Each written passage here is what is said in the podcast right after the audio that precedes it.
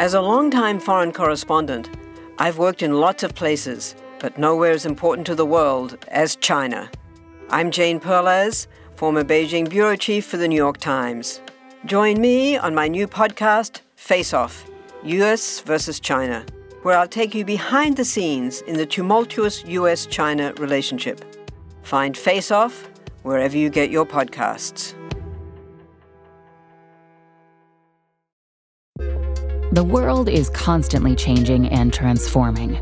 Cut through some of the noise with What's New with Wired, a podcast that goes in depth on the latest news and technology and culture. Their award winning journalism will help you make sense of what's happening in the world. Listen to What's New with Wired wherever you get your podcasts. That's What's New with Wired wherever you get your podcasts. So, 2019 really was the ideal time to start a YouTube channel focused on economics, because the months since this channel has taken off have not exactly had many dry news days. The economic impacts of the coronavirus have been felt far and wide, and we have covered these problems in depth in a handful of videos on this channel. But the logical question that most people are asking now is what comes next? Disasters happen and they are never pleasant. But a big part of being a nation, a business, or even an individual is being able to deal with adversity and come out the other side. Because of this, people are expecting a recovery of sorts, and it seems like the only point of contention will be what letter of the alphabet this recovery will represent. You have likely heard of a V shaped recovery, so called because it would reflect a sharp decline in financial markets and a sharp recovery, making the shape of a V. Other speculations include a W shaped recovery, where we will see one recovery and then another decline as the effects of government stimulus and relief packages wear off, only to be followed by another genuine recovery later on. Pretty much at this point, if a letter has some kind of topography, alphabet obsessed economists have used it in a prediction. Of course, the big issue with this is that nobody can really predict the future, so that means until this whole thing plays out, we really won't know for certain. But that doesn't mean that these predictions are simply the result of economists desperately trying to justify their existence in an increasingly difficult job market either. In fact, policies and procedures should be put in place by governments to appropriately deal with any of these types of recoveries, if and when they happen. But amongst all of this, there is one type of recovery that we should all be very afraid of, one that is not getting nearly as much airtime, and one that is actually being hurt by a lot of the current policies. That is the K shaped recovery. What's more, is that this type of recovery is not a hypothetical or a speculation. It is happening right now before our eyes, and that shouldn't come as a surprise. It was actually the same type of recovery we experienced after 2008. So perhaps predicting anything different is the real far fetched reality here. But as always, we need to look at a few things to really understand what this K shaped recovery looks like. So, what even is a K shaped recovery? What are the forces that are driving it? How should governments, businesses, and individuals plan for it? And while we are having fun speculating, what will this mean for our economies into the future?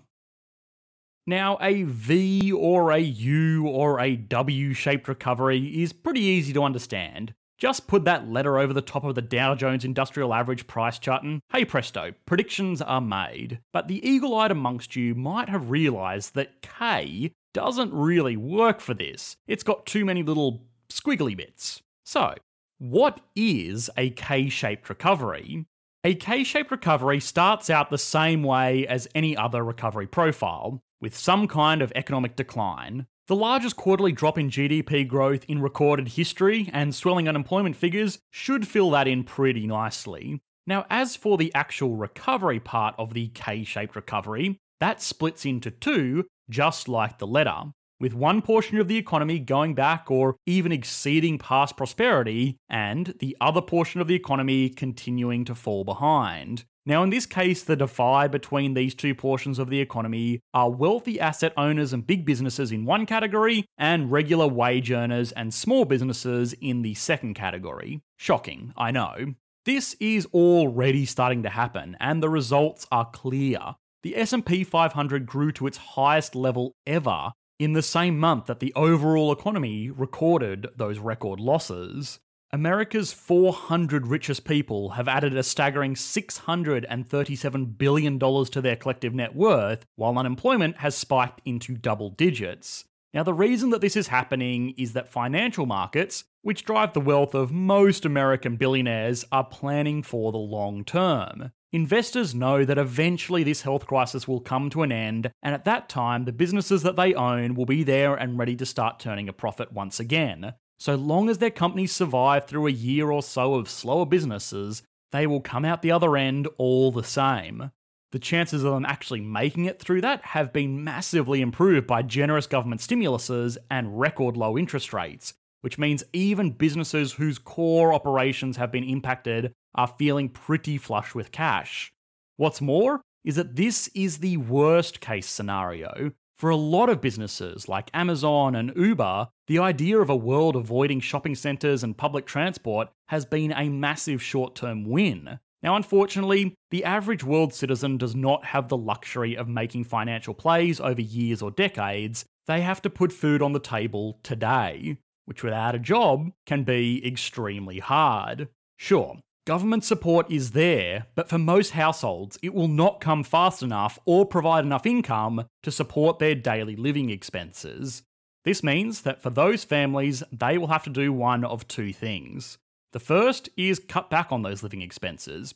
And no, we're not talking about giving up a morning Starbucks or a Disney Plus subscription. We are talking about deciding whether or not to pay electricity bills or groceries. Now, the second option is that they can start digging into their assets. Now, given that more than 70% of American adults have less than $1,000 in savings, these might not be the assets that you're thinking of. People will have to sell homes, cars, and other personal belongings. In the off chance that they have some retirement savings, it might mean smashing open that piggy bank prematurely. The Australian government has allowed its citizens early access to their retirement savings for exactly this reason. This policy allowed people economically impacted to access up to $20,000 that would have otherwise been locked away until the age of 65. Now, in the short term, this was fine. It allowed people to make their next mortgage or rent repayment, but a majority of people accessing this cash were younger families that had decades left of potential compounding over the course of their working lives. $20,000 today may keep food on the table, a roof over the head, and the lights on, but it means foregoing hundreds of thousands of dollars at retirement. Now, it really is difficult to comment on this being a good policy or a bad policy. Even the cushiest retirement probably doesn't mean much if your young family is out on the streets. But what it does show is that a downturn hurts everybody, but the true devastation is not felt in the weeks or months of scary headlines, it is felt, compounded over a lifetime by those who couldn't weather the storm. The Australian example looks at people who were fortunate enough to actually have retirement savings. For some people, the solution will be accruing debt, racking up credit cards, personal loans, and maybe even refinancing their home if they're lucky enough to own one. For these families, they will wish that they were missing out on compound interest because it's going to be hurting them in the other direction, with loan payments that might go on for years after the crisis. One other really important thing to keep in mind amongst all of this is that this will not simply be those with means writing things out while everyone else gets pushed under. This chaos will actually present a great opportunity for those at the top part of this K shaped recovery. The 2008 financial crisis presented a very similar situation to the one that we are in now, albeit probably a little bit more watered down. In the wake of that crisis, people were able to capitalise by buying up distressed properties and companies. Blackstone is a private equity company that today is one of the largest residential landlords in the United States, thanks to the 30,000 homes they purchased out of foreclosure in the wake of the 2008 subprime mortgage crisis. Blackstone, in a recent letter to their shareholders detailing their 2020 quarter two performance, made a note of the fact that they had $156 billion in dry powder. Dry powder is a fancy finance term for cash or cash equivalents that are ready to be invested. What this means in plain English is that they are poised, ready to snap up some bargains as soon as they go on sale, be that in the form of cheap houses from forced sales, loans to households trying to stay afloat, or shares in a financial market that seems oblivious to the wider economy.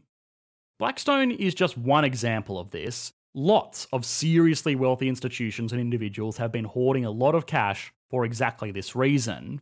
Capitalizing on economic misfortune feels bad, but realistically, businesses do this all the time. They are entities designed to run an efficient market. If they see an asset priced below value, they buy it. If they see an asset priced above value, they sell it. It's just that in the midst of an economic downturn, this mechanical process can seem a bit mm, Scrooge McDucky. But for the businesses that can do it, good on them. It's a sign of solid asset management. That's what they're there for. What is also solid company management are the plans that are not so secretly being worked on for after the recovery. We will actually do a video on this topic in much more detail in the next few weeks, but for now, there are billions of people around the world who are working from home full time. This has been a big technical challenge for a lot of companies, but necessity is the mother of invention, and a lot of companies have made that leap. With the realization that almost all professional office space work can be done from home, comes the realization that almost all professional office space work can be done from Manila or Mumbai. Okay, doom and gloom aside, big picture, it sounds like there should be some steps to take to avoid the Special K becoming a regular occurrence that hits developed nations every 10 years or so. So, how do we avoid the K? This is something that is ultimately going to come down to governments and individuals. If businesses can make money off misfortune, they are going to make that money, but it should be the role of governments to avoid this as much as possible, and, to be honest, for people to take a bit of personal responsibility as well.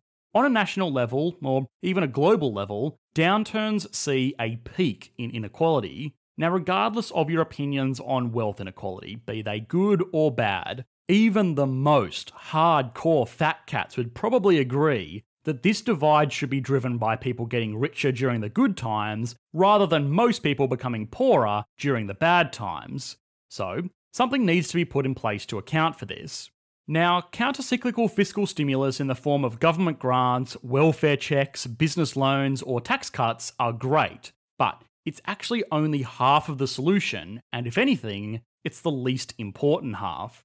Fiscal policy has two modes expansionary and contractionary. Expansionary fiscal policy is what we are seeing now. The government is trying to prop up the economy by pumping money into it. But they almost always fail at flipping the switch back over to contractionary fiscal policy. Contractionary fiscal policy involves taxing more and giving less government money away, which are not exactly political campaign winning slogans. So, governments are often a lot slower to adopt these types of policies. Now, despite what even most economists think, contractionary fiscal policy isn't used to save up a pool of money during the good times. Sure, it certainly can do that, but I mean, a lot of developed governments have completely given up the dream of a surplus in the next million years or so. No, the real motivation of a contractionary fiscal policy is to get people used to living in a world where cash doesn't necessarily come easy.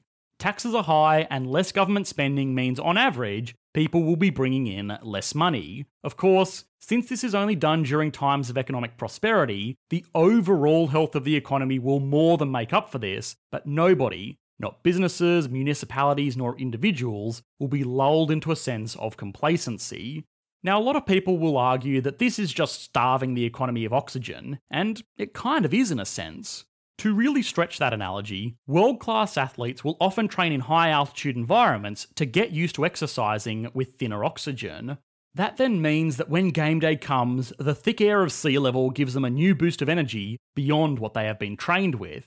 Contractionary fiscal policy is training the economy for tough times.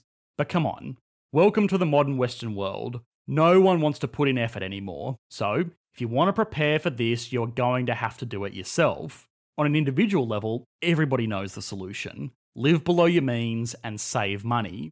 There is a great adage that a healthy economy is like a high tide. Everybody gets to frolic in the ocean and have fun, but as soon as the tide goes out, you get to see who wasn't wearing any pants, or put basically, who was living beyond their means. People can get away with living paycheck to paycheck for a long time during economic booms, But if they find themselves pantless at low tide, it is already too late for them. They have lived beyond their means and now they are going to pay for it. A lot of people might say, well, that's their fault. But one of the issues here is that the means of the average American household doesn't pay for the lifestyle that people expect of the average American household. If you think of middle America, you'll probably think of a four bedroom, three bathroom house, two cars, a holiday every year, and maybe a few toys paid for with one and a half working adults. The thing is, though, even two average full time jobs don't pay for that kind of lifestyle in most areas of America anymore. But since that standard of living is the assumption, people continue to fall into it.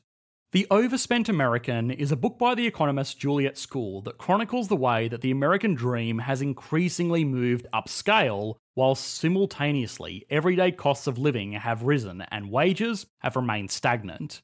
This isn't a uniquely American problem either. Most developed Western nations are dealing with a very similar predicament. So, even though everybody knows the solution deep down live below your means and have an emergency fund not a lot of people are willing to do it. To really prove this point, let's compare this reality to nations that actually do have a high savings rate China, Korea, Singapore.